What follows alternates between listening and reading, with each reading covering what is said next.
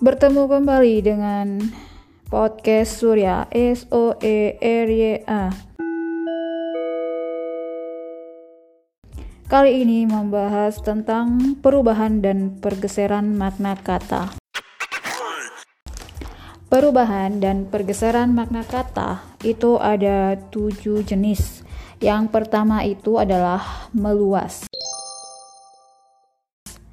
Meluas artinya terjadi pergeseran makna yang menyebabkan makna yang baru menjadi lebih luas artinya dibandingkan makna sebelumnya. Contoh, saudara. Dulu, kata saudara hanya dipakai untuk yang ada hubungan darah atau saudara kandung. Sekarang, kata saudara boleh merujuk atau boleh disebut untuk kata sapaan kepada orang lain walaupun kita sebenarnya tidak memiliki hubungan darah. Yang kedua, pergeseran makna yang menyempit. Di sini pergeseran maknanya itu makna yang baru itu lebih sempit dibandingkan dengan makna sebelumnya. Contohnya adalah sarjana Dulu kata sarjana dipakai untuk semua orang yang memang pandai atau semua orang yang pintar. Sekarang, kata sarjana itu dipakai hanya untuk seseorang yang sudah lulus perguruan tinggi. Yang ketiga itu ada pergeseran makna ameliorasi.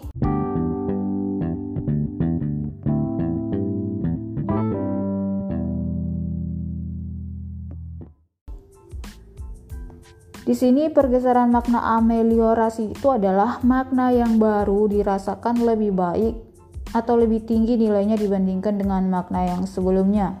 Contohnya buta huruf. Dulu kata buta huruf biasa dipakai oleh orang-orang. Sekarang kata buta huruf itu cenderung nilainya itu kasar sehingga diganti menjadi tunanetra agar lebih halus dan lebih baik nilainya.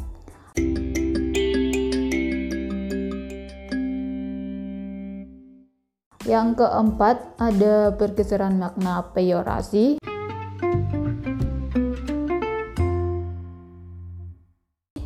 Itu kebalikan dari dari ameliorasi di mana pergeseran makna peyorasi itu adalah makna baru itu dirasakan lebih buruk atau lebih rendah dibandingkan dengan makna sebelumnya. Contohnya, wanita. Wanita itu cenderung lebih rendah penyebutannya dibandingkan perempuan.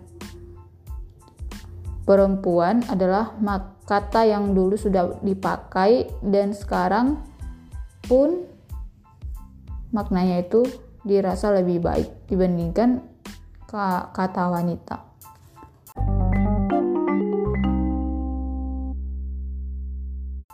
Kemudian yang kelima ada pergeseran makna sinestesia yaitu pergeseran makna karena adanya pertukaran indera penginderaan. Contohnya pedas.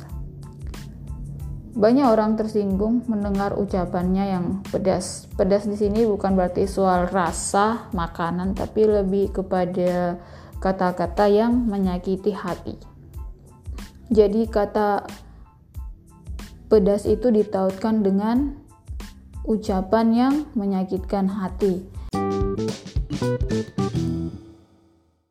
Kemudian yang keenam ada pergeseran makna asosiasi. Terjadi pergeseran ini karena menimbulkan tautan atau hubungan persamaan sifat. Contohnya ada kata pada amplop. Dia sudah memberikan amplop agar urusannya lancar. Amplop di sini bukan berarti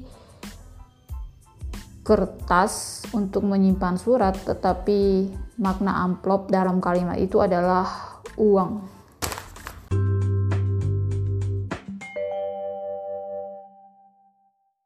Baik, itu contoh dari atau penjelasan singkat tentang pergeseran makna kata.